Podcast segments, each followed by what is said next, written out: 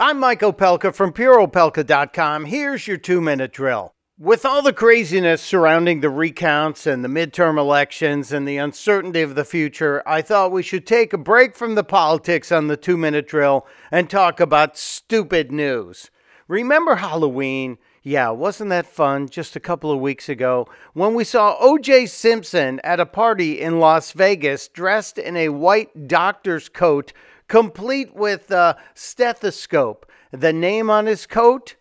Dr. Seymour Bush. Dr. Seymour Bush, gynecologist.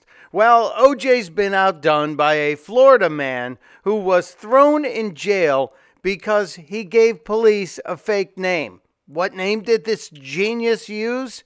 He told the cops his name was Ben Dover, and they arrested him.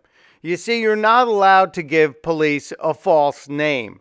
So the man, Mr. Dover, also known in real life as Andrew Lighton, was in a closed park in uh, Palm Harbor, Florida. Of course, it was Florida. He was charged with obstruction and uh, for claiming to be Ben Dover.